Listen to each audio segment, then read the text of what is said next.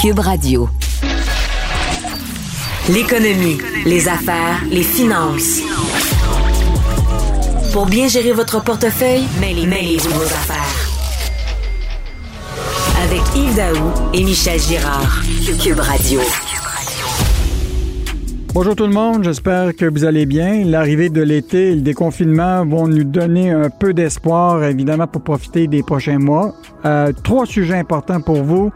La Caisse a invité cette semaine les médias à visualiser les nouveaux wagons du nouveau réseau Express Montréalais, le REM, et une des stations du réseau dans laquelle les Québécois vont investir plus de 6 milliards. Mais il y a deux choses qui sont visibles, les trains et les stations. Sauf que le train va avoir été fabriqué en Inde, les panneaux de verre des stations auront été faits à Abu Dhabi. Est-ce que la Caisse, comme le gouvernement du Québec, ont l'obligation d'utiliser les contrats publics pour contracter d'abord avec des fournisseurs québécois. On en reparle. En mars 2020, à l'instar du reste de la planète, le Québec a plongé dans la pandémie. Depuis, l'économie a été mise en pause à plusieurs reprises. Il y a des secteurs de l'économie qui ont récupéré, d'autres qui se sont surpassés. Comment nos entrepreneurs vont-ils composer avec les changements sans y perdre leur chemise? Et en terminant, c'est la fièvre des séries. Le Canadien soulève les passions. Les jeunes vedettes Nick Suzuki, Cole Caulfield sont les vedettes de l'art. Alors, le succès du CH se répercute aussi sur le plan économique. Un entrepreneur tailleur de Sherbrooke qui habille les joueurs de la LNH vient de faire un coup de circuit avec eux. Et ce que le centre-ville et les restos René associés avec la victoire du CH ont un très bon sujet pour alimenter nos discussions. Bon balado. L'économie, les affaires, les finances. Pour bien gérer votre portefeuille, mêlez-vous vos affaires. Cube Radio. La vie, c'est ça, tu le sais bien. Un train sans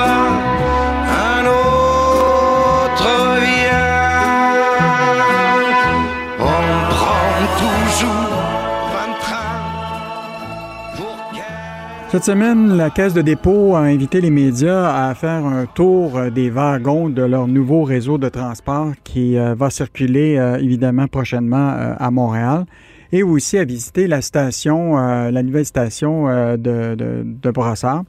Évidemment, après avoir choisi des trains indiens au détriment des trains de bombardier de la Pocatière pour son réseau express, voilà que le journal nous a appris que la Caisse de dépôt a construit ses 26 stations du réseau métropolitain avec des grands panneaux de verre fabriqués à Abu Dhabi au lieu d'opter pour des panneaux québécois qui auraient pu être fabriqués à Rivière-du-Loup. Alors, j'en parle avec notre chroniqueur euh, évidemment préféré, Michel Gérard, chroniqueur au Journal de Montréal, Journal de Québec. Salut Michel. Bonjour Yves. Je me demande, là, est-ce que c'est par manque de jugement ou par incompétence ou par courte vue que la Caisse de dépôt et de placement du Québec vient de commettre encore cette bourde un peu monumentale dans le domaine de contrat public? Oui, puis on pourrait rajouter ou par euh, je m'en foutisme. Euh, écoute, je pense que c'est, c'est un peu tout cela.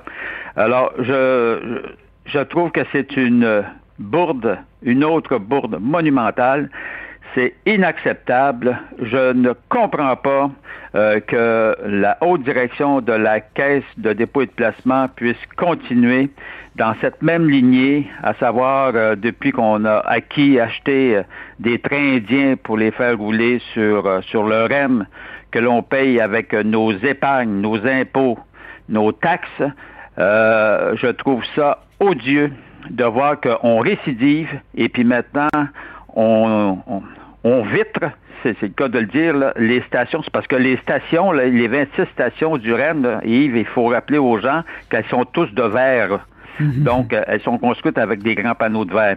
Et puis, qu'on a préféré donner le contrat. Alors, Mac, leur défense, ils vont nous dire, ouais, mais c'est un fournisseur local euh, qui a eu le contrat. Ben oui, le fournisseur local, c'est une filiale d'une compagnie ontarienne qui fait affaire avec une, compagnie d'Abu Dhabi.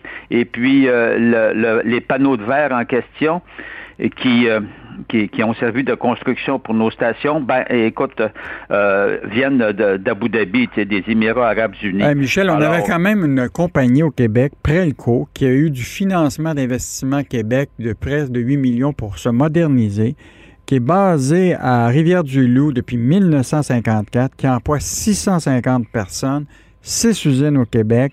Euh, ils ont des contrats, le World Trade Center. Ils sont le fournisseur de bombardiers.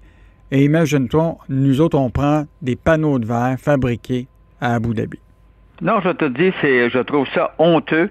Euh, alors là, on va nous dire, ouais, peut-être parce que, le prétexte est toujours le même. Les, soi-disant panneaux coûtaient peut-être un peu moins cher que les panneaux fabriqués au Québec, mais c'est tellement un mauvais raisonnement économique euh, parce que quand tu fais travailler, comprends-tu, quand tu fais travailler euh, l'Inde pour euh, les trains là, qui circulent sur notre REM, et puis euh, les à, Abu Dhabi, les employés bon d'Abu Dhabi pour fabriquer les grands panneaux de verre, on s'entend-tu que tu crées aucune retombée économique pour le Québec? Donc, quand tu donnes un tel contrat, moi je pense que ce qu'il va falloir trouver, c'est que quand tu fais des appels d'offres, là, ben, tu vérifies, premièrement, il faudrait peut-être vérifier que les fournisseurs là, qui font partie de l'appel d'offres, ils prennent nous leur fichu de produits? Puis quand tu as des produits fabriqués qui sont comparables au Québec, de qualité égale ou, équivalente, et, même s'ils coûtent un petit peu plus cher, il faut que tu sois assez intelligent, comprends-tu, pour faire le calcul des retombées qui rentrent, évidemment, à mon avis, dans, dans, dans, le contrat, dans l'octroi du contrat, il, faut en tenir compte.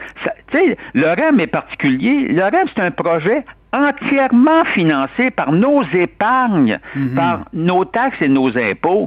C'est quoi l'idée? Tu sais comment c'est pas rentable de faire travailler des étrangers avec notre argent? Voyons donc. On est capable de, mettre dans ces contrats-là la, fameuse clause Québec dans laquelle tu dis, euh, tu sais, pour regarder autour, qui fabrique, puis on dit d'abord, on va ben aller voir ceux-là, puis après ça, ben, s'ils sont pas capables de le faire, on ira ailleurs. Ben effectivement, il me semble que c'est c'est un raisonnement euh, pleinement euh, justifiable. Écoute, à travers le monde, Yves, là, quand tu regardes des grands pays comme les États-Unis, la Chine, le Japon, la France, la Russie, nomme-les, là. Regarde, ils ont du contenu local. C'est pas vrai qu'ils vont donner des contrats à une société étrangère si les produits viennent pas du, pays quand c'est possible de l'avoir. Voyons donc. Pourquoi est-ce que nous, on, fait les caves puis on, on tient pas compte de, de, cet argument-là? Voyons donc. Mais Michel, moi, ce que je comprends pas, là, aujourd'hui, là, y a toute la classe politique raboue la caisse, clairement, là, ils, se sont fait euh, dire, euh, tu sais, entre les, entre les deux oreilles, là, euh, ça marche pas. Sauf que la réalité, c'est qu'il n'y a rien qui va se passer. Ben non, mais, mais c'est parce que tu comprends. La caisse de dépôt et de placement, là, il faudrait qu'elle fasse un effort. Le grand patron, le Charles là, je sais bien que les trains indiens ont été octroyés euh, à l'époque de, Michael Sebia. Ça a été une gaffe, comprends-tu? Mm. Alors, alors, on l'a dénoncé. Et puis, même, même il avait placé Philippe Couillard à l'époque parce que c'était, c'était le gouvernement libéral qui dirigeait à l'époque quand on, il y a eu l'entente avec pour le, la construction du REM. Alors, même lui s'était fait arnaquer avec cette histoire de donner des contrats. Tu te rappelleras, il avait été obligé de donner des contrats à la pocatière pour pouvoir leur permettre de survivre. Mhm. Or, donc, tout le monde en est pleinement conscient. Legault en est pleinement conscient. Donc, il faudrait qu'à partir d'aujourd'hui, qu'on cesse, parce que le REM n'est pas fini, là, puis il va en avoir, euh, tu sais, on, fait des extensions au REM. Il faut mettre des règles qui, qui, qui favorisent les fournisseurs québécois. Et ça me semble la base D'autant que c'est un projet qui est financé par nous-mêmes, franchement. Puis, Michel, je rajouterais que euh, la mondialisation ne va pas arrêter demain matin. Et c'est sûr qu'il y aura toujours des fabricants à travers le monde qui vont payer meilleur marché de leurs employés. Écoute, on a sorti là, euh, les, euh, les, salaires des gens qui vont travailler justement pour cette compagnie d'Abu Dhabi. Écoute, un ingénieur là-bas là, va gagner 43 000 par année, alors qu'ici, c'est au minimum 104 000 euh, ben toutes sortes de, des postes, là, normalement, mettons, un contrôleur électricien là, va gagner 11 000 là-bas. Ici, il va gagner plus de 50 000 On ne peut pas compétitionner contre ces gens-là. Non, c'est ça. En tout cas, Yves, pour conclure sur ce dossier-là, euh, la seule chose qu'il y a de bleu dans ce, dans, ce projet du REM, jusqu'à jusqu'à maintenant, c'est que ça donne les bleus. on est proche du fleuve qui, lui, euh, est aussi bleu. Michel, je vais te parler d'un autre sujet euh, qui a été euh, beaucoup d'actualité euh, cette semaine. le premier ministre Legault estime que le marché de l'emploi est en train de se transformer à l'avantage des travailleurs et qu'une hausse des salaires est inévitable dans certains secteurs. Puis le premier ministre Legault a soutenu que l'immigration n'était pas la seule façon de pourvoir aux postes manquants. Est-ce que la, la, situation de la pénurie de main-d'œuvre est aussi grave que ça au Québec? Oh, je te dirais, Yves, que la pénurie de main-d'œuvre, même, c'est, on est rendu, c'est du jamais vu. Euh, ça empire de mois en mois. Les dernières statistiques qui remontent au 31 mars dernier de StatCan concernant les postes vacants, nous en avons euh, recensé 181 000 postes vacants euh, au Québec on a le plus haut niveau de postes vacants, c'est un record absolu, évidemment. On a le plus haut niveau de toutes les provinces. Donc, c'est le Québec qui, qui fait face euh, à la plus grande pénurie de main-d'œuvre de toute façon de, son histoire. Et là, le problème majeur qui se pose, c'est qu'on, évidemment, on le sait bien, là, avec le, déconfinement. Donc, on a besoin, euh, évidemment, pour faire tourner l'économie, pour euh, permettre aux entreprises de recommencer, comprends-tu, à vivre correctement, or à survivre correctement. Donc, on a besoin de main-d'œuvre, mais il y, a un manque. Alors, ce qui risque évidemment de se produire à cause de cette pénurie-là, c'est que, alors qu'on s'attendait à une forte croissance de, l'économie québécoise, ben, elle risque d'être d'être compressée, c'est-à-dire d'être beaucoup moins vive que ce qu'on attendait, et puis de nos possibilités. Alors là, ça, ça ne nous aide pas. Et moi, je pense, à l'instar d'ailleurs de la Fédération canadienne de l'entreprise indépendante et également du, du Conseil du patronat. Je pense qu'une partie de la solution, en tout cas, passe par une augmentation de l'immigration et non pas d'un frein à l'immigration comme ce fut le cas sais, depuis que le gouvernement Legault a pris le pouvoir, euh, euh, si on prend la première année complète du gouvernement Legault en 2019, imagine-toi que le, nombre d'immigrants euh, qui, est venu au Québec a fondu de, près de 11 000, alors donc près de 25% Alors évidemment, l'année 2020, là, il faut l'oublier parce que c'est une année catastrophique à cause de la pandémie du coronavirus. Mais toujours est-il qu'il faudrait que le gouvernement Legault augmente là, euh, l'immigration parce qu'une partie de la solution de la pénurie de main-d'œuvre passe sûrement par. Mais Michel, euh, par rapport, je reviens avec euh, la situation dans le reste du Canada. On parlait de 180 000 postes vacants. Dans l'ensemble du Canada, c'était 632 700 postes vacants au, mois de mars. Et il y a des analystes qui disaient une grande partie de cette pénurie-là est souvent dans des secteurs, on le sait, l'hébergement, la restauration et, des secteurs comme le, le, commerce de détail qui ont été beaucoup touchés par euh, l'aide gouvernementale de Justin Trudeau, qui a quand même donné quelques habitudes aux gens de dire, ben écoute, moi, là, je reçois un chèque, j'ai pas besoin vraiment d'aller travailler. Il y a encore des mesures qui existent au niveau de l'assurance emploi. Bon, c'était 500 par semaine. Là, c'est rendu à 300. Il y a encore la subvention salariale qui va terminer, mais on a quand même rentré une espèce de culture, là, cet été, là, que finalement, là, avoir un chèque, c'est peut-être plus intéressant qu'aller travailler. Est-ce qu'il y a pas un peu de ça dans cette pénurie-là de main-d'œuvre? Oui, mais un peu, mais, mais c'est pas ça qui explique euh, le, si grand nombre puis la si forte augmentation euh, de la pénurie de main-d'œuvre. Euh, c'est oui, on peut dire un, pourcentage peut-être, mais c'est sûrement pas la raison fondamentale. Parce que, tu sais, je vais juste te, faire référence, là où on, on retrouve le plus grand nombre de, de postes euh, vacants, c'est au niveau des soins de la santé. Alors, c'est pas nécessairement, puis c'est pas nécessairement les jobs, les jobs les moins payantes. Là. Mm. Or, euh, donc, euh, je pense que c'est dans l'ensemble de l'œuvre. C'est dans l'ensemble, on trouve, tu sais, quand, quand on regarde, on décortique où se retrouvent les 181 000 postes vacants. C'est vraiment le très très réparti. Là. Tu en retrouves des postes vacants. Il y en a beaucoup dans le secteur de la construction. Puis, tu sais, s'il y a un secteur qui paye, c'est bien celui-là. Là. Hein? Tu sais, c'est pas, pas, pas, des jobs à 15 mm. piastres, là. Alors, euh, donc, euh, moi, je pense que c'est pas mal réparti. Et, et, c'est pour ça que, en tout cas, une partie de la solution, je pense qu'il faut ouvrir nos frontières euh, à, l'immigration. Puis, tu sais, il est faux de croire hein, que les immigrants, tu sais, on les ne, servent qu'à combler les postes, les, postes les moins payants. Je trouve ça très réducteur quand on évoque cet argument-là. Bon, Michel, en concluant, c'est sûr qu'il va y avoir de l'emploi pour autant les jeunes, puis aussi les plus vieux comme toi, moi. Ça fait qu'on va, comme je te disais la dernière fois, on va peut-être travailler jusqu'à 80. Salut Michel. Donc c'était Michel Girard, chroniqueur au Journal de Montréal et au Journal de Québec.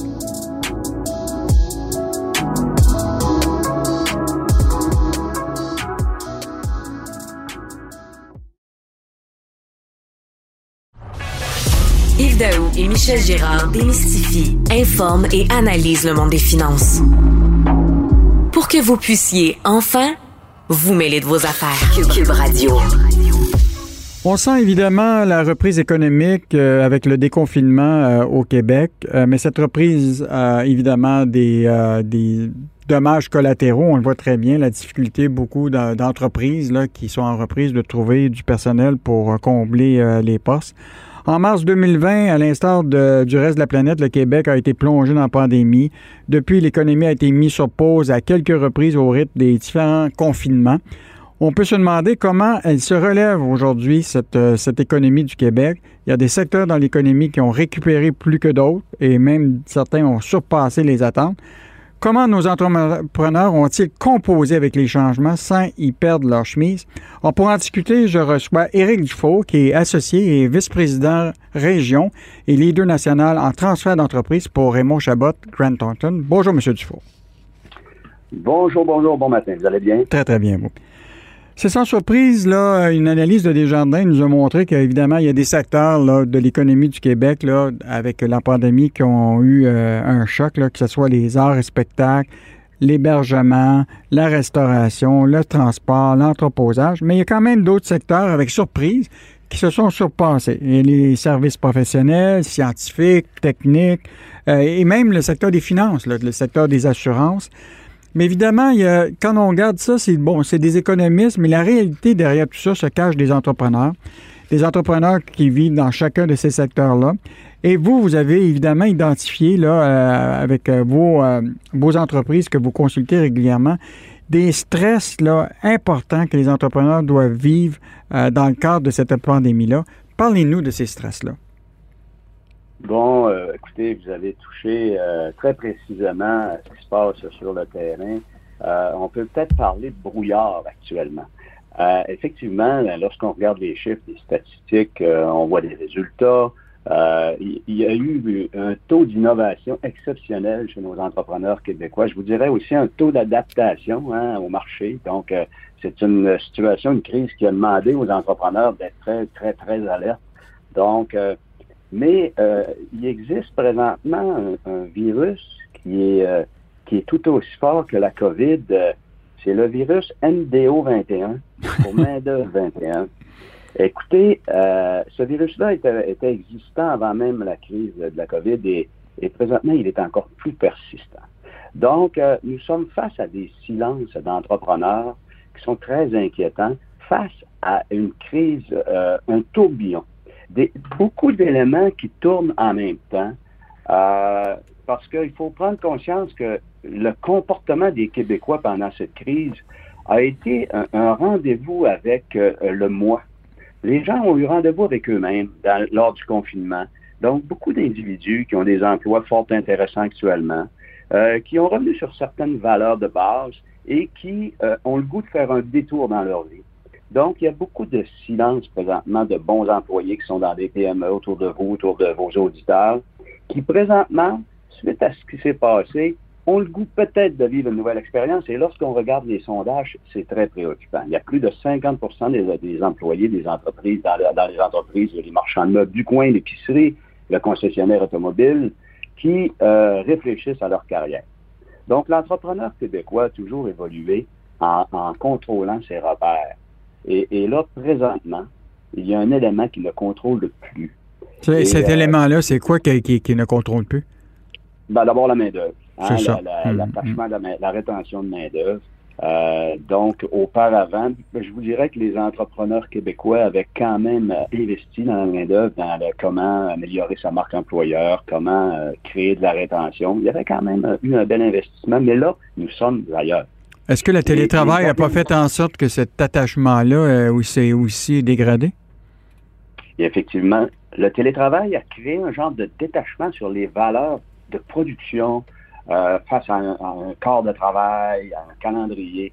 Donc, et c'est là que je mentionne qu'il y a eu un rendez-vous avec eux-mêmes. Donc, qu'est-ce qui s'est passé dans le management des entreprises? C'est que euh, ben, il n'y a pas seulement, effectivement, je vais donner d'autres indicateurs. Donc, oui, il y a le travailleur, mais également tout le, stress créé par le, changement de comportement du consommateur et le, devoir de revoir nos modèles d'affaires. Donc, il y a des entreprises qui autrefois euh, euh ben, fabriquaient son produit euh, et l'envoyaient dans des, dans des entrepôts. pour arriver dans le détail par la suite. Maintenant, il y a des, beaucoup d'organisations d'entreprises au Québec qui ont été obligées de revoir la livraison de leurs services. Euh, si on parle dans la restauration, hein, c'est simple à comprendre. Hein. Donc, de convertir l'offre de service avec le, le, le, le prêt-à-manger, etc. Donc, euh, donc, il y a eu le stress de la main-d'œuvre qui est apparu, qui a renforcé. Il y a le stress également de son modèle d'affaires. Et il faut avouer également que euh, toute la notion euh, des cash flows des entreprises, euh, hein, on va écouter M. Legault chaque jour lorsque tout ça a débuté. Moi, je peux vous dire que l'entrepreneur québécois, présentement, ce qui est inquiétant surtout, c'est euh, que quand on parle de tous ces, ces stresseurs-là, hein, la main-d'œuvre, la rétention de la main-d'œuvre, comment la gérer, donc, ça demande aux organisations de revoir complètement leur modèle. Mais je, je vous pose la question, je vous pose la question suivante. Et, bon, être entrepreneur, évidemment, euh, bon, il y a des risques tout le temps. Puis c'est aujourd'hui, il y a eu la pandémie. À d'autres moments, il y a eu des, des, d'autres événements. Il y en demeure pas moins que on le sait pendant un bon bouton, on disait aux entrepreneurs, réinvestissez dans votre main-d'œuvre, réinvestissez dans votre processus de. Et ça, c'était avant la, pandémie. C'est comme si la pandémie a comme donné un, un, coup de bâton sur la tête pour dire, ben finalement, ils ont été comme forcés à aller vers cette direction-là. Puis peut-être que s'il n'y avait pas eu la pandémie, ils ne l'auraient peut-être pas fait. Bien, écoutez, euh, encore une fois, vous touchez un très bon point. Quand tu regardes les grands mouvements de management au Québec, les grands, les grands, les grands gestes qui sont posés, là, on dit toujours que beaucoup d'entrepreneurs vont bouger quand ils ont le nez dans le caca. Mm-hmm. et, euh, et, effectivement, c'est là. Ben, de toute façon, dans notre économie en, en général, quand on a vu les après-guerres, euh, la Révolution tranquille, donc il y a eu des grands mouvements. Et celui-ci, c'est un grand mouvement, et vous avez tout à fait raison. Euh, même si les analystes, les économistes euh, annonçaient des pénuries de main-d'œuvre, annonçaient certaines difficultés, euh, écoutez, on, prend toujours trop de temps à réagir. Fait que là, ce qui préoccupe le Québec, là, c'est comment les PME vont, réorganiser tout ça pour s'assurer de, stopper le mouvement de main-d'œuvre qui, à, quelque part, souvent, c'est des mouvements qui créent aucune richesse, aucune productivité, même pour les individus. Comment on, ajuste notre management qui doit être beaucoup plus collectif? Ensuite, on n'a pas parlé de ça, mais au niveau de, de la relève entrepreneuriale, du transfert des entreprises, encore, écoutez, c'est 80% des entreprises au Québec qui sont familiales. Et euh, pour plusieurs, encore près de 50% qui n'ont même pas de plan de relève. Et là, cette crise-là, elle a amené une polarisation d'entrepreneurs qui ont goûté au confinement qui disent, moi, je suis pas prêt du tout. Et d'autres qui ont quand même été portés à prendre plus de décisions, à relever leur leadership. Là, il y a comme une volonté d'accélérer de, la transition, mais on n'est pas tout à fait prêt au Québec là-dessus. Et tout le défi technologique. Donc, il y a plein de toupies qui tournent. Comment s'assurer que les, les, les, ne cassent pas. Donc, euh, euh, écoutez, euh, moi, je suis sur le terrain avec notre groupe chez Raymond Chabot. On intervient avec les entreprises. Et, et, moi, ça me préoccupe au niveau de la santé de l'entrepreneur. Hein, on a beaucoup de programmes pour aider les employés. On a des programmes pour aider la technologie. On a toutes sortes de programmes pour aider à gérer les ressources humaines. Mais qui s'occupe de l'humain, de l'individu, du, du Sébastien, de la Stéphanie, qui est dans le cœur de tout ça?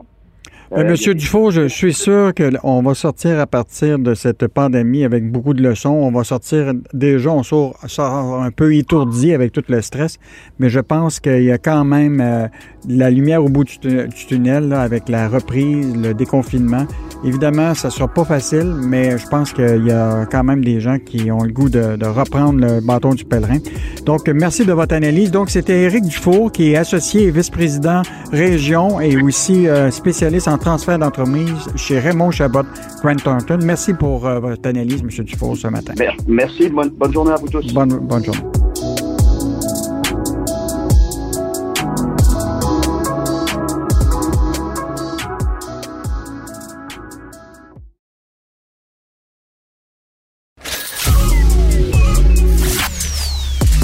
Arrêtez de vous virer sur une scène. J'ai eu mon! Yves Daou et Michel Girard vous rendent la monnaie de votre pièce. Vous écoutez Mêlez-vous de vos affaires avec Yves Daou et Michel Girard. Cube Radio. C'est la fièvre de, des séries à Montréal et même à travers le Québec. Le Canadien soulève les passions. Les jeunes vedettes Nick Suzuki et Cole Caulfield sont les vedettes de l'art. Or, le succès du CH se répercute aussi sur le plan économique.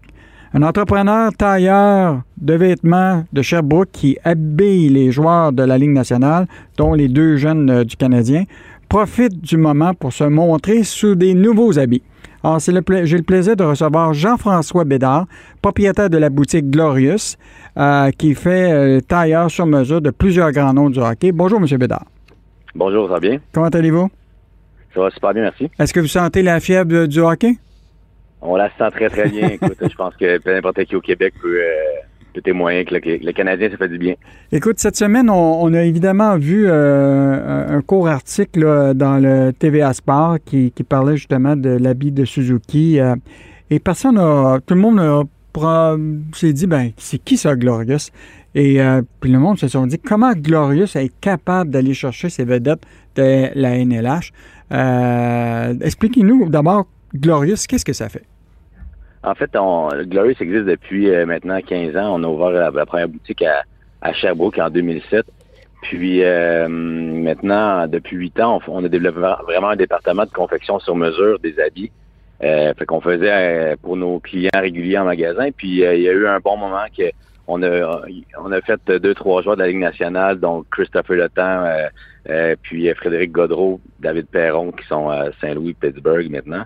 Donc euh, voilà, ça fait un peu boule de neige. Les gars ont trippé un peu sur le produit. On a une façon de faire qui est un peu différente, une façon de mesurer qui est différente aussi, puis notre service à la clientèle qui est vraiment exceptionnel. Fait que euh, le mot s'est passé dans la Ligue nationale, puis depuis quatre ans, on fait euh, environ une 70. Comment, mais comment est arrivé ces, ces, premières rencontres-là avec des joueurs de la ben, c'est un peu un concours de circonstances, un peu comme dans tout. C'est une question de timing. Je, faisais un client euh, déjà en, confection sur mesure qui était un bon ami à Chris Letang.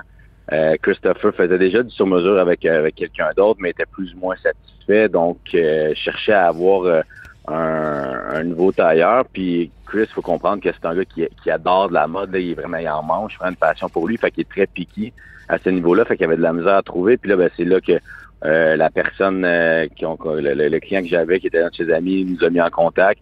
Puis écoute, ça a cliqué tout de suite. Euh, puis Chris a vraiment a vraiment trippé sur nous. Fait que ça nous a fait un, bon une bonne pub. Mais on n'a pas vraiment, on n'a pas capitalisé au début sur ça, dans le sens que on faisait Chris, pour nous, nous c'est un client comme les autres, même s'il joue dans la, Ligue nationale, puis on essaie de donner un bon service. Puis après ça, ben, il y a plusieurs joueurs des Penguins de Pittsburgh. Là. À Pittsburgh, présentement, j'en fais, je fais 16 joueurs, là, Jerry Tanev, Genzel, Crosby et, compagnie. Je, reviens à la question de l'habit des joueurs. Euh, je ne sais pas vous vous rappelez à la période de Piquet Souban, quand il arrivait partout, il était habillé d'une élégance euh, incroyable. Euh, on sait que il est, son designer, c'est Pascal Labelle, qui s'occupe de confectionner les vêtements de cet ancien joueur du Canadien. Qu'est-ce qui fait que c'est devenu tellement intéressant d'avoir des joueurs professionnels bien habillés?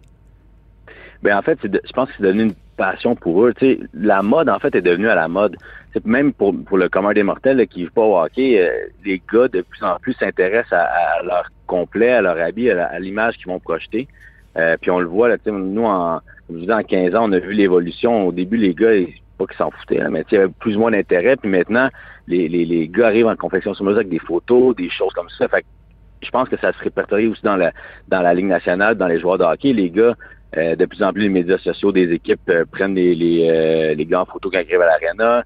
ça devient partie de leur branding. Il faut comprendre que ces gars-là, c'est des mini-PME dans l'équipe. Fait que l'image est super importante. Donc, donc ils prennent de plus en plus soin.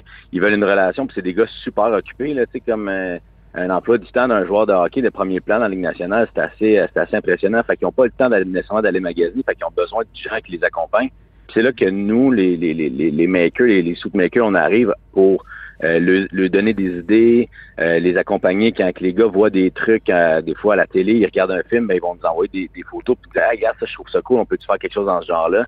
Euh, j'ai jamais parlé à Piqué, mais j'imagine que ça peut être un peu comme ça. Tu dois avoir des idées un peu un peu farfelues, puis Pascal arrive, puis il, met sur papier un peu les idées de, de Piqué. Mais moi, je fais un peu la même chose avec les avec les complets, peut-être un peu plus classiques. Là. Mais, euh, mais vraiment, des fois, ça peut être euh, des échanges de textos euh, qui, qui, qui sont vraiment longs juste pour, pour vraiment voir le, cibler le besoin puis qu'est-ce que les autres ont en tête. Fait que ça devient un intérêt pour eux, puis de plus en plus, ben, ils veulent un bon fit, ils veulent, veulent tout ça. Fait que c'est une image, une image de leur en parenthèse de business qui sont, qui sont eux-mêmes. Mais là, j'ai vu, vous avez euh, Cofield, vous avez Suzuki, vous avez aussi l'entraîneur Dominique Duchamp. c'est toujours vous qui avez Marc Bergevin puis son gros manteau rouge? non, c'est pas nous qui a fait le, le, le, saut à. Euh, Qu'est-ce que vous en pensez de cette couleur-là? Ben, non, mais moi, en fait, ce qu'on dit souvent, tu sais, euh, il faut que les gens rock. Tu sais, Marc est capable de porter le rouge. Je suis pas certain qu'un qu'un joueur ben, ou une personne qui est plus réservée va être capable de porter un, un habit rouge. Je pense que Marc le fait super bien. Marc, c'est un gars qui, qui, qui, quand il est arrivé dans la ligue comme DG, tu sais, vraiment euh, emmener l'habit du DG à un autre niveau. Là. Il, a, amené des standards nouveaux, un peu comme Piqué aussi quand il était dans, au chez le Canadien. Fait euh, Marc peut porter un habit rouge comme ça, honnêtement, c'est le fun, mais c'est un mindset. Nous autres, on, moi je fais Nick et puis, puis Cole, puis c'est vraiment euh, c'est un mindset. les gars, euh, on, dans leur tête, pensent que l'habit fait partie de la victoire puis ces choses-là. Puis moi, je suis un gars super superstitieux à la base aussi. Fait que je comprends cette, cette espèce de thinking-là. Puis c'est sûr que Marc, là aussi, les gars, Nick, Cole l'ont euh, clairement, parce que comme je vous dis, ils portent le même habit depuis euh, toutes les victoires du Canadien. En fait, euh, Nick avait le même le même habit sur le dos et il les avait il n'y avait pas cet habit-là durant les défaites. Donc, on a été chanceux à un moment de des années dernières d'avoir Ginette Renault qui chantait l'hymne national pour donner du souffle aux Canadiens pour les victoires. Maintenant, c'est les habits qui vont souffler la victoire pour le Canadien? Ben, vous avez, en fait, peut-être, en fait, je le souhaite. Mais c'est, euh, c'est un peu ça, tu sais, c'est un, tu sais, look good, play good, c'est, un, c'est une phrase qu'on entend souvent dans, dans, le monde du sport, que ce soit le football, le, le, le, basket ou le, hockey, mais c'est vraiment ça, les gars, quand ils mettent leur habit, euh, il faut comprendre que les autres, ils font leur sieste, ils font, ils font leur sieste, ils se lèvent, ils mettent leur habit, ils arrivent à l'aréna, puis ils l'enlèvent. C'est vraiment juste une, une, une transition entre leur chez eux à, à mais cette transition-là est super importante parce que c'est là qu'ils qui visualisent, qui, qui sont quand ils se sentent bien dans un habit, ben c'est là qu'ils vont voir. Mais puis on parle de joueurs de hockey, là. Mais moi, je fais des avocats, des, des, propriétaires d'entreprise, des gens qui, qui ont à, avec des fois des gros problèmes, mais l'habit est super important pour ces gens-là aussi. Tout le monde a son, son habit chanceux, si vous voulez, ou son, son outfit qui, qui trouve qui est euh, qui, dans lequel il se sent bien, puis dans lequel il va il pense qu'il peut qu'il n'y a, rien qui peut qui est inatteignable. Tu sais, je suis sûr qu'une Nick Suzuki quand il, quand il met son saut, euh, il pense qu'il n'y a personne qui peut le battre. Là. Fait que ça, ça, tu passes, tu passes à, un autre niveau puis tu pars une longueur d'avance dans, dans ça. Puis euh, ben voilà, je pense que je pense que si l'habit peut être euh, peut être faire partie d'un mindset, on, on aurait aimé ça d'en faire à tous les joueurs du Canadien. Euh, Évidemment, la, la, question qui tue, euh, puis euh, je crois que beaucoup de gens vont se poser la question, mais combien ils dépensent pour un habit, ces gens-là? C'est ça qui est. C'est ça qui est. les gens ont, dans l'idée que l'habit sur mesure, c'est hors de prix. Mais si vous achetez un habit Hugo Boss en magasin, euh, je veux dire, c'est pas plus cher. Mm-hmm. c'est qu'ils ont la, fourchette de prix plus longue. Mais si vous avez un budget entre 1000 et 2000 dollars pour un complet, vous avez du fun en tabarouette, là. Mais, mais on peut en faire un à 10 000 aussi, là. Mais on peut vraiment faire un habit entre 1000 et 2000 dollars sans problème en, confection sur mesure haut de gamme. Mais ces gars-là, comme je vous dis, à moins que les gars tripent vraiment sur un tissu, exemple, puis euh, ils veulent un habit 100% cachemire, ces choses-là, mais souvent, quand les gars veulent un habit qui, qui, qui est juste, qui look ces choses-là, il y a moyen de faire un habit pas trop cher, puis en ont plus. Il faut comprendre que les gars en achètent quelques-uns par année. Là, c'est environ 4-5 habits par année qu'ils vont, qu'ils vont acheter pour justement pas toujours mettre le même. Tout dépendant aussi du nombre d'années qui sont dans la ligue. Euh, les, plus les, les, les, gars qui ont fait un peu plus d'argent dans les années passées vont en acheter un peu plus, les nouveaux, ben ils vont essayer de, de, de, faire un, look qui sont euh, qui arrive dans la chambre avec, des habits puis qui sont qui sont on point. Fait que je vous dirais, les, les joueurs vont dépenser, vont, vont acheter entre 2 à 6 habits par année environ en moyenne. Donc, un garde-robe euh, ou un walk-in d'un joueur professionnel de hockey, là, il y a combien d'habits dans son garde-robe? Ben c'est parce qu'ils usent pas. c'est ça qui c'est ça qui arrive, c'est que tu sais un, un, gars qui va aller qui va travailler un avocat qui va travailler avec son habit 12 heures de temps, puis après ça il va au 5 à 7 puis tu sais il va il va l'user mais le joueur va porter l'habit peut-être une heure dans une heure une heure et demie dans le dans, dans la journée puis en plus là je veux dire quand on finit de jouer il n'y a plus de restaurant il y a plus de, il y a plus de sortie après avant ils mettaient leur habit pour aller là mais là ils rentrent directement à la maison fait un, un, garde-robe d'un gars tu sais mettons tu fais deux au minimum, tu fais deux sauts par année. Après trois ans, tu es rendu à six. Tu n'as pas acheté tes deux, tes deux premiers que tu as fait, tu en as d'autres. Fait c'est vraiment ça. Fait qu'un garde-robe, là, je vous dis, mais faites le nombre de, de, de, temps que les joueurs jouent dans la ligue, puis faites à près un, deux, trois sous par année, puis ça fait ça. Mais mais il y a des exceptions. Là, un Chris Lapin, euh, vous allez vous le voyez rarement avec le même habit. C'est un gars qui, est passionné par la mode. comme il y en a qui sont passionnés par l'art, il y en a qui sont passionnés par le vin, il y en a qui sont passionnés par... Mais Chris est passionné par la mode, fait que lui va faire plus de complet. Louis Domingue en est un aussi qui, qui, qui aime beaucoup la, mode, Justin Schultz aussi. Fait que c'est tous des, des, des, gars qui, qui ont un intérêt, fait que les autres vont dépenser un peu plus dans, dans, dans ça, mais ils vont triper, tu sais, surtout là, avec les, les leur, leur, bulle familiale, il ne fait pas voir personne. Euh, vous voyez, comme Chris, sa famille n'était même pas avec lui à Pittsburgh. Donc, mhm. quand tu arrives le soir ou en day off, euh, as deux, tu regardes la télévision, tu prends ton cellulaire, puis tu regardes ce qui se passe euh, dans, dans le monde de la mode, puis tu fais des screenshots, tu envoies ça pour maker, puis tu fais des soutes. Hmm. On est avec euh, Jean-François Bédard, qui est propriétaire de la boutique euh, Glorious et tailleur sur mesure de plusieurs grands noms du hockey euh, de la Ligue nationale de hockey. Monsieur Bédard, évidemment, on, se pose la question, vous êtes tombé dans cette soupe-là des vêtements à quel moment? Est-ce que vous étiez un entrepreneur né pour ce type de secteur-là ou vous venez d'un autre secteur complètement? Non, non, pas du tout. En fait, j'ai toujours été dans, dans, dans le monde. Moi, j'ai J'étais allé, euh, j'étais au cégep, je savais pas quoi faire dans la vie. Je suis rentré dans une boutique West Coast. Euh, il y avait besoin d'un employé, euh, dans un, employé pour les pour temps partiel, pour temps des fêtes. J'ai été engagé. Vite, j'ai, je suis monté en, dans, dans, dans l'échelle là-dedans. Puis je suis venu gérer à la boutique. Je suis allé à l'université ensuite en marketing, mais j'ai toujours été dans la mode. Puis quand j'ai quand j'ai ouvert la boutique en 2007, ben, c'était vraiment une idée que je trouvais justement qu'il manquait de il manquait de services dans les boutiques haut de gamme. Ça, si on se rapporte en 2007, là, mm-hmm. aujourd'hui, il y a plus de boutiques euh, qui sont euh, qui ont qui ont des bons euh, du bon service avec un bon produit, mais à l'époque, ça se faisait un peu moins. Fait que c'était vraiment dans cette optique-là d'avoir un produit haut de gamme avec un avec un, service vraiment ultra personnalisé. ça a toujours été ça, Glorious, ça a toujours été un service. Puis si vous parlez à n'importe quel joueur ou client qui fait affaire chez nous, c'est toujours le service. Vous regardez euh, euh, Maxime Lapierre puis Guillaume Latendresse qui sont à, à TVA Sport, puis Louis-Jean, on, les habille aussi, puis c'est toujours, ils vont nous appeler, ils vont nous envoyer un texto avant, chaque match pour voir qu'est-ce qui, si ça marche, qu'est-ce qu'ils vont mettre, la cravate qu'ils vont porter. Euh, puis vous voyez, là, en parlant de sous chanceux, la, la, danse chanceuse de Guillaume Latendresse oui. aussi, qui mm fait, ben, il fait avec un de nos, nos habits, fait que vous comprenez que c'est un habit haut de gamme puis qui, qui, est résistant parce qu'à corps du gars qui fait une danse comme ça, il faut que ça tienne. Mais ça, ça fait partie du mindset, il faut qu'il fasse, faut qu'il fasse cette danse-là en complet. Mm Vous verrez jamais Guillaume faire cette danse-là. En, fait que, fait que, fait que, bref, pour répondre à votre question, j'ai toujours été là-dedans. Euh, une, moi, c'est une passion. J'ai vraiment la passion de la mode depuis toujours je pense que c'est pour ça que ça connecte bien avec les joueurs de la Ligue nationale, c'est que eux, c'est des passionnés de hockey. Moi, je suis un passionné de mode. Fait quand ils, me voient parler de mode, ben d'emblée, ils font comme OK, tu sais, je vais, je vais me coller à lui, il, il, va, il va amener tout ça à un autre niveau. Fait que, fait que je pense que la passion aujourd'hui, quand tu es un entrepreneur, c'est le nerf de la guerre. Puis tant que ça, tant que ça te passionne, je pense que tu vas, tu vas être capable de, de, faire tomber les barrières puis d'amener ton ta business à un autre niveau peu importe le secteur. La pandémie a frappé beaucoup le secteur du commerce de détail. Évidemment, le secteur des, des vêtements, de la mode a évidemment été touché. Vous, vous avez pris le bâton du pèlerin, vous avez dit on, va trouver une solution. Puis là, vous avez trouvé un créneau euh, assez incroyable. Est-ce que ça pourrait dépasser la Ligue nationale de hockey? Avez-vous d'autres vedettes en vue dans d'autres sports?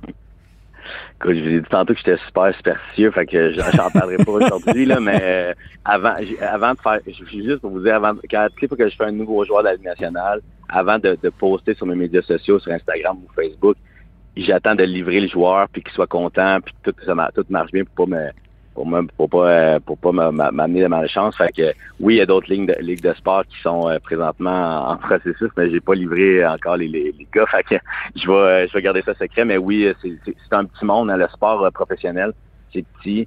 les, les, les agents les agents cherchent des choses des fois pour justement ils, ils, ils ont conscience que leur athlètes, c'est des PME. Ils ont conscience que l'image qu'ils projettent va faire en sorte que peut-être tu vas avoir un contrat ou un intérêt d'une équipe X.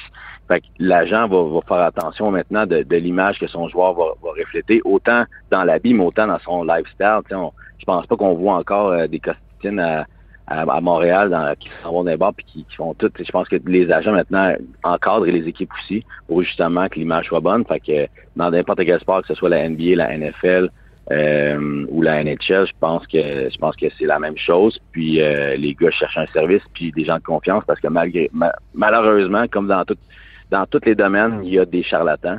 Fait que moi, j'aime ça voir un gars comme Marc Bergevin qui va faire avec un bon tailleur, qui est honnête, puis qui, fait un, bon travail. Ben, on, se réjouit nous, entre nous de, de voir ça. Puis euh, on dit tout le temps quand, quand ton, ton client est bien chez vous, en théorie, il s'en va pas. Là. Euh, fait que et voilà.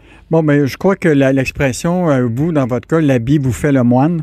Et je pense que vous êtes euh, vraiment innovateur. Et donc, on souhaitons que les habits de Glorious nous donneront la gloire aux Canadiens dans la prochaine série avec Vegas.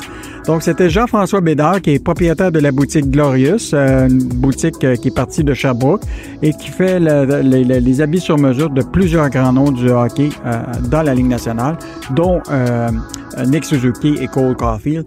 Donc, euh, merci beaucoup et euh, ben, à la prochaine, M. Bédard.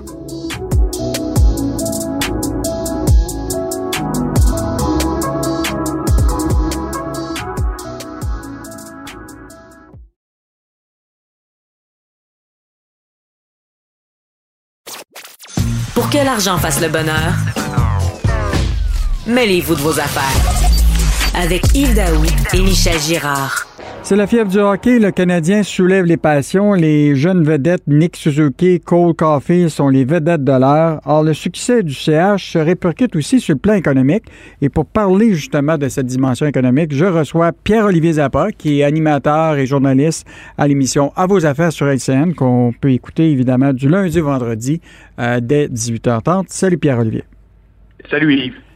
Bon, tu le dis, là, le Canadien, c'est une équipe Cendrillon, un balayage contre les Jets après une remontée historique contre les Leafs. Là, on apprend évidemment que euh, ça va être Vegas qui euh, sera euh, ceux qui vont confronter le Canadien.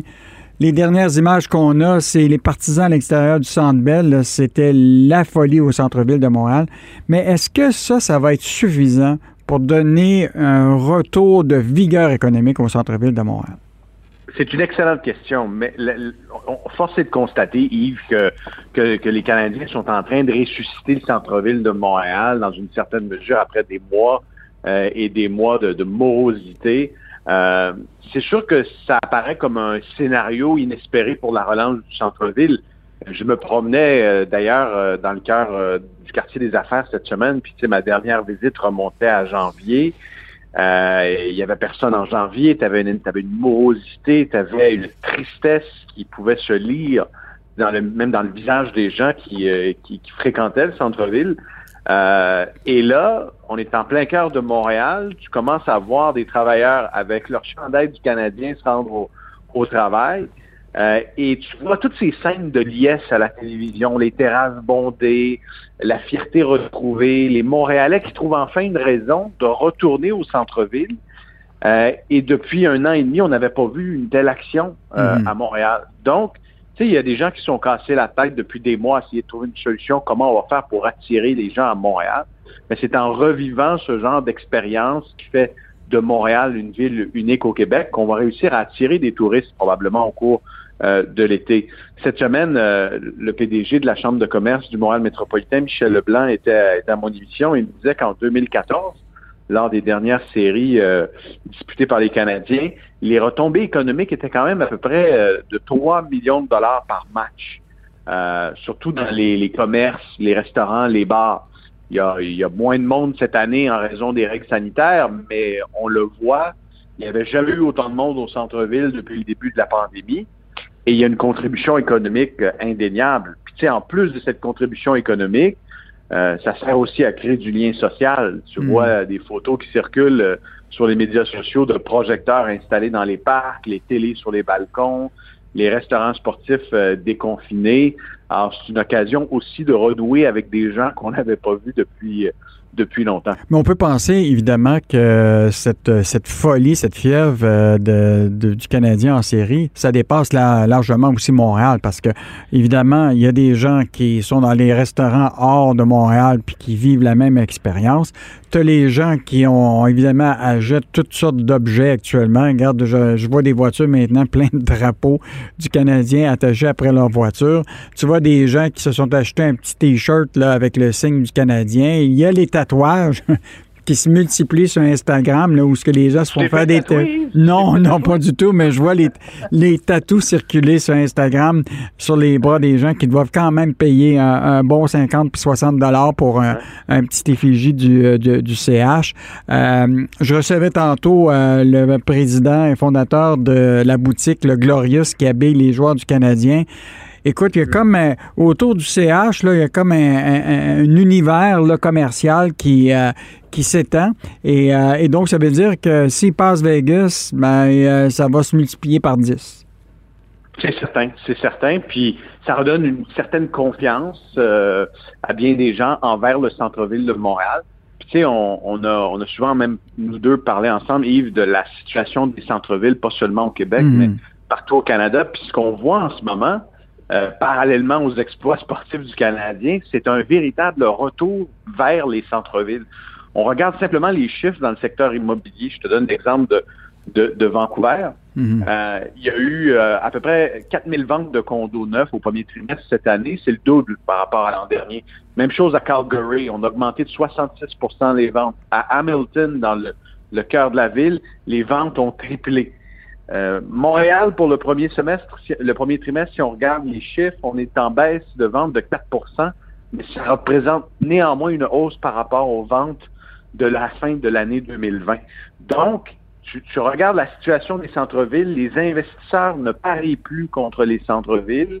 Tu te retrouves avec des tours à condos où le taux d'inoccupation était très élevé, entre autres parce que Airbnb euh, et, et, le tourisme étaient à plat. Et là, tu as un retour qui s'opère vers, euh, vers les grands centres. Tu t'imagines si les Canadiens, puis là, je veux pas jinxer les, la, prochaine série, mais tu t'imagines une victoire contre euh, Vegas et un aller simple vers, euh, vers la, la, finale? Mm-hmm. ce, serait, ce serait un scénario de relance incroyable pour, pour la métropole. D'ailleurs, le dernier match de hockey que je suis allé voir, c'était un match à Vegas avant la pandémie. Et je peux te dire une chose, Yves, eux ont le sens du spectacle. Le prochain match que j'aimerais aller voir, j'aimerais qu'on y retrouve la même ambiance qu'à Vegas. Ce ne sont pas des gens de hockey. Hein. Euh, ils ont érigé un, un, aréna euh, en plein cœur de la ville, à côté de l'hôtel MGM. Mhm. ils, font tout un show là. Avec ben là, mais hier, c'était sale comble à, Vegas contre le dernier match de, de contre Colorado. C'était euphorique. Non, puis quand, tu vas voir un match des, Golden Knights, c'est pas le, le hockey, oui, est, au cœur de ton expérience, mais c'est un véritable spectacle. Ils ont le sens show. je pense qu'il y a d'autres équipes dans la ligue qui devraient s'en inspirer lorsqu'on pourra accueillir plus de partisans dans les euh, dans nos amphithéâtres. Euh, Pierre-Olivier, en terminant, euh, bon, on parle du centre-ville, du CH, mais imagine-toi dans les petits quartiers de Montréal. N'oublie pas, Montréal, c'est beaucoup, beaucoup de l'immigration. Et là commence l'Euro 2021. moi, je me dis déjà, dans le quartier portugais, dans le quartier de l'Italie, dans les quartiers où il y a une grande communauté immigrante, là, le, soccer va prendre beaucoup d'ampleur. Donc, tu vas avoir le CH d'un côté, tu vas avoir le soccer de l'autre bord. Et donc, là, je pense qu'on a aligné les planètes pour euh, avoir plus d'emplois dans la restauration, puis euh, des chiffres qui vont être intéressants pour la livraison de bouffe à, la maison. Ça fait du bien. Ça, fait, du bien. J'ai sorti mon chandail des Canadiens, puis là, je m'apprête à sortir mon chandail de l'Italie. Ah, ben moi, ben malheureusement, moi, je vais choisir un chandail bleu pour les Bleus de la France. et on pourra, on pourra gager. Euh, merci. C'était Pierre-Olivier Zappa, qui est animateur et journaliste euh, sur LCN à l'émission À vos affaires, qu'on peut évidemment écouter du lundi au vendredi euh, dès 18h30. Merci, Pierre-Olivier. Bonne journée. Bonne journée. Au revoir. Cube Radio.